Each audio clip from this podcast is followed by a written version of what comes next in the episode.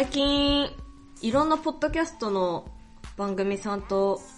コラボさせていただいて、本当にありがたいお話なんですけども、その、まあ、まず、原子の無駄遣いの方と、あとあの、クマーさん、えっと、ペッパーオーバードライブペペオーバーの、えっと、クマーさんと、あと原子の無駄遣いの多少さんと一緒に、えー、東海座やらせていただいて、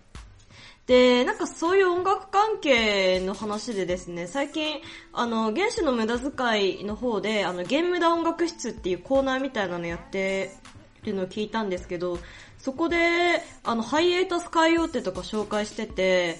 あ、マジ紹介しちゃうの？最高じゃんって思ったんですよね。それで、ちょっとね、あの、私が最近聴いてる音楽は何かっていう話をしたいんですけど、最近、あのー、テニスの王子様の雪村誠一くんを、の声に、まあ声がめちゃくちゃ好きなんですけど、あの、スピッツの、あのー、曲を、えー、プラス3かな？キーをね、プラス3したらね、雪村くんの声になるっていう、えー、裏技を知りまして。で、それで最近ずっとスピッツ聞いてました。でですね、昨日いきなり、あの、キングギザードザ・リザード・ウィザードっていう あの、名前からしてやんばい、えー、バンドいるんですけど、ちょっと民族音楽っぽいのかな。あの、ズールって呼ばれてるえっと、なんだろう、民族音楽の類に、まあ、ちょっと関係あるのかな、みたいな感じのバンドなんですけど、えー、そのバンドを聴いてみたりとか、で、そのバンドをですね、1年にめちゃめちゃアルバム出すようなバンドでして、だからね、あの、全然最後まで聴き終わんないんですよね。あの、リリ、今までリリースした曲全部聴こうみたいな風に思っても、まだ、まだね、あの、結成してからの年数、そんな、いや、マジで長いとかそういうわけじゃないんですけど、もう全然なんか、ベテラン20年以上やってますみたいなバンドくらいのアルバム数誇ってるっていう、なかなかすごいバンドなんですけど、で、そのバンドをずっとあのー、流して、垂れ流ししてたらいきなりあの、幾何学模様っていう東京出身のサイケデリックバンドがありまして、そのバンドの曲が流れてたんですよ。まあ、いきなり流れ始めて、まあ、 Spotify 使ってたんですけど、あの、一応次に聞くリストがね、全部流し流れ終わった後にいきなり流れてみたいな感じで、で、その幾何学模様がね、またいいんですよ。あの、初めて知った媒体っていうのが、KEXP っていう、なんだろう、それこそちょっと民族音楽系だったりとか、あと、北欧とかそっちなのかな？わかんないけど、なんかほんと幅広い、もう次世代の、なんかまた新しいジャンルのバンドですよみたいな感じで紹介してるような、あのー、まあライブしてもらうみたいなそういう YouTube のチャンネルがございまして、で、そのキングギザード、略しちゃいますけど、キングギザードもそこで知ったんですけど、そうね、あのー、私、多分 KXP 本当いろんな国から、あのーね、いろんな国の人に出てもらってるはずなんですけど、日本人のバンドで出てんの初めてなんじゃないかなって、いやむしろそのバンドしかいないんじゃないかなっていうくらい、あの、見た時に、初見ね、これ日本人だってわかんないんですよ。みんな、髪ロングだし、ま あなんか、あの、やってる曲も、すごいね、あのー、洋楽かなって思うような、あの、日本っぽさっていうのが本当に日本語でしかない。日本語しか、あの、日本、日本の邦楽っぽさっていうのがないんですよね。っていうくらい、あの、本当に海外向けのバンドでして。で、あの、それをね、最近、昨日だけど、昨日しっかり聞き、聞き始めたんですよ。ちょっとね、感動しちゃって、本当に。めちゃめちゃいいし、なんか調べたら全員日本人じゃんって思ってさ。全員日本人なのかな？ちょっと、あの、本当にね、顔もね、なんか、日本人なのってちょっと思うくらいの中性的、中性的？なんかそういう感じの顔ですので、あのー、まあ、はっきりと全員日本人だよっては言い切れないんですけど、めちゃめちゃいいです。幾何学模様。なんかね、なぞなぞっていう曲めっちゃ好きでしたね。はい。で、えー、っと、まあ、あとね、二つ、えっと、私、私、あの、コラボさせていただいた番組がございまして、えー、ジャブジャブラジオさんの方で、妹の話をね、しました。で、で、その、ジャブジャブラジオさんでお邪魔した際に、あの、めっちゃ、仲、仲、まあ、明らかな喧嘩してるわけじゃないんですけど、なんか、あの、気が合わない妹への就職祝いどうしようって顔だけはいいからっていう話をしてて。で、もうね、あのー、満を持して妹に直接聞いたんですよね。ほんと、何年ぶりにメールしたんだろう。あの、LINE の方は確かブロックされてたんで、あの、ブロックされてたはずなんで、多分通じなかったので、S、え、なんて言うんだろうこれ、あの、あれだ、あの iPhone でいういわゆるメッセージのところで見れる、あの、電話番号でやり取りするメールですね、の方で、あの、なんだろう、そんなに、欲しい、欲しいけど優先順位高くないもの教えてって言って、で、まあ、優先順位高いものはね、あのー、自分でも買うと思うし、親も買ってくれると思うんで、まあ、まあ、だったら、まあ、使い倒しそう。でも、優先順位そんな高くないかなみたいなもの買ってあげるよって言ったら、ナイキのエアーマックスの白い靴。それか、エアーポッツ。それか、なんか、え、エテエテか、アルティーダ・オ、オウツみたいな やつのネックレス。まあ、それあの、めちゃくちゃ高いんですけど、もう、何万、何十万とかの世界らしいんですけど、なんか調べたらね。で、行ってきて、いや、ネックレスはね、ちょっとね、あの、医療系に進むはずだし、まあ、ずっとはつけないしって思って。で、エアーマックスも白でしょって。あの、まあまあ、ありかなってことで、そのエアーマックスかエアーポッツどっちがいいって。ただそのエアーポッツの方も、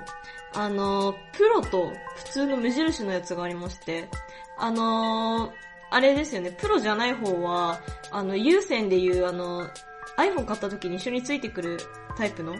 イヤホンだと思うんですけど、で、プロの方が、あの、なんだろう、耳当てのジェルついてるタイプだったはずなんですけど、それが2万8000とかそんくらいすんのかな？で、まあナイキのエアーマックスの方も本気出したら2万はいくと思うんですけど、まあまだ1万、まあ2万ギリいかないかなくらいの値段だったので、まあじゃあそのエアーマックスかエアポッツの、まあ、プロじゃない方どっちかいいよって言って。で、それで、ならイヤホンかなって話になったんですけど、そのね、プロじゃないってなったらさ、そんな、ね、なんだろう、その高い値段出しといてさ、付け心地悪いの欲しいって思って。で、え、え、ちょっと待ってと。ちょっと待ってくれと。それって単純に、周りからの目を気にする、気にしてか、もしくは、えー、単純にみんな使ってるからか。まあ、どっちだと 思って、私から、あの、ジャブラの、なんかあるんですよね。ジャブラのね、めっちゃいいやつ、もうまあ1万7000とかだったんで、あの、それおすすめしたり、あとオーディオテクニカさんのですね、えー、イヤホンとか、まあいろいろね、なんか何種類かこういうイヤホンもあるんだぞと。あの、全然付け心地とかいいと思うし、なんならね、なんならもっと、あの、エアポッツよりも、まあ、ちゃんと汎用性の高いものあると思うよ、みたいなこと言って、まあ、たくさん URL 貼ったんですよ。で、そうしましたら、まあ、最終的にね、あの、2万以上になったんですけど、あの、オーディオテクニカのワイヤレスイヤホンで、えー、っと、エアポッツってあれ、イヤホン耳に入れる本体の下にちょっとちょびっとなんかトゲっぽいの出てるじゃないですか。あれみたいな形になってるタイプのを、えー、選びまして。えっとね、品番言うとね、ATH CKR70TW っていうタイプなんですけど、多分最近出たモデルかな？今年の1月くらいに出たモデルなのかな？を、えー、選んでくれまして。それで、それが2万、2万何歩だった気がします。2万1000円とかかな？だった気がするんですけど、えっと、それが、あの、なんか落としちゃった時とかに追跡してくれるよっていう機能を持ってたりとか、で、あと、やっぱね、あの、Bluetooth のね、接続性の問題はね、ちゃんとあの、解決してほしいなっていうことで、えっと、なんて言うんだっけ？そういうのなんて言うんだっけ？なんかありますよね。はい。その結局 iPhone に向けて作られた AirPods だと他の、えー、ものだったら意外と接続悪かったりするんですよね。きっと。きっと。まあ、私もそんな詳しくないからわかんないんですけど、コーデックっていうのかななんかそういうのをちょっと気にして、まあいろいろと、えー、提案してみた結果ね、それを選んでくれました。っていうことで、まあ妹にね、2万くらいのものを買ってあげるっていうお話なんで、お話でした。はい。まあ私、あの、妹に対しては全然、まあいとことかも全然みんな年上なんで、あの、お年玉ってあげるものとは思ってないんですよね。お年玉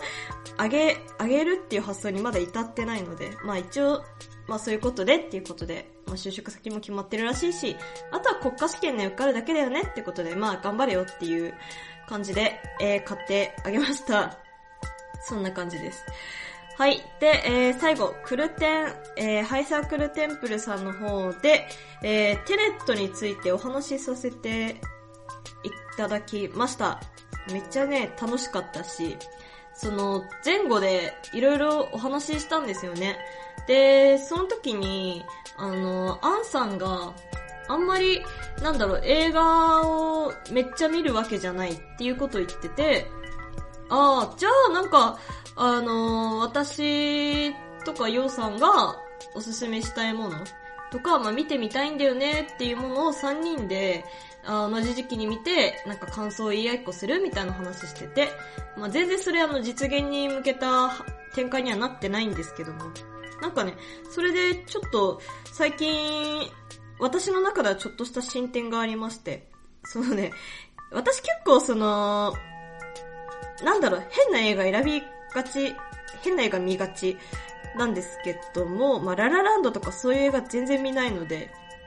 ちょっと偏見申し訳ないんですが。っていうところで、なんかその、YouTube でね、登録してるチャンネルで、あの、なんて読むんだろうこれ。ホ、ホリーブルレビューズっていう、えー、チャンネルが、海外のチャンネルありまして、で、そのね、The Most Disturbing Movies っていうシリーズがあるんですよ。で、まあ、ディスタービングってあの、不穏なって意味なんですけど、あのー、なんだろう、結構、グロ描写めちゃめちゃあったりとか、めちゃめちゃ鬱になったりとか、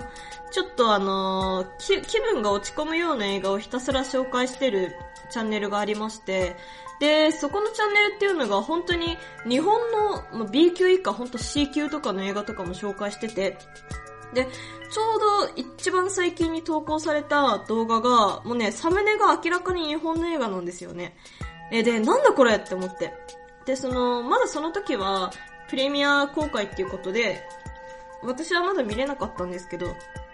で、そのサムネめっちゃ気になったんで、ちょっとスクショして、あの映画詳しい人に聞いてみたんですよね。そしたら、一発で当ててくれて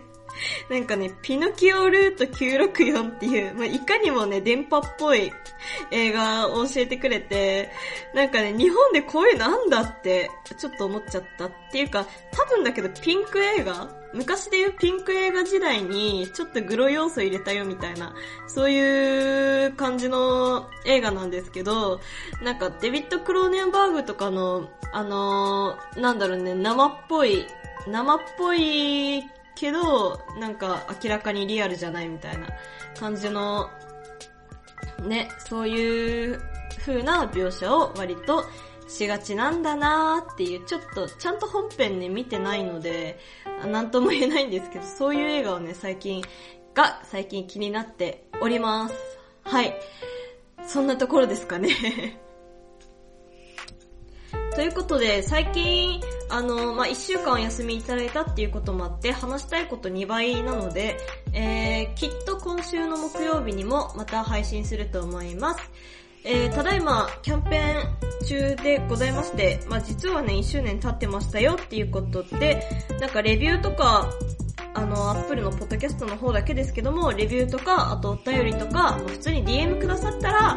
まあ、年賀状とか、いろいろお手紙とか愛を込めて送りますよっていうキャンペーンをやっております。え、詳しくは概要欄に貼っておきますので、ぜひご覧ください。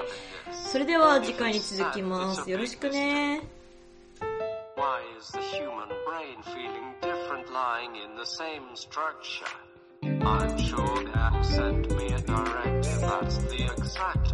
I'm.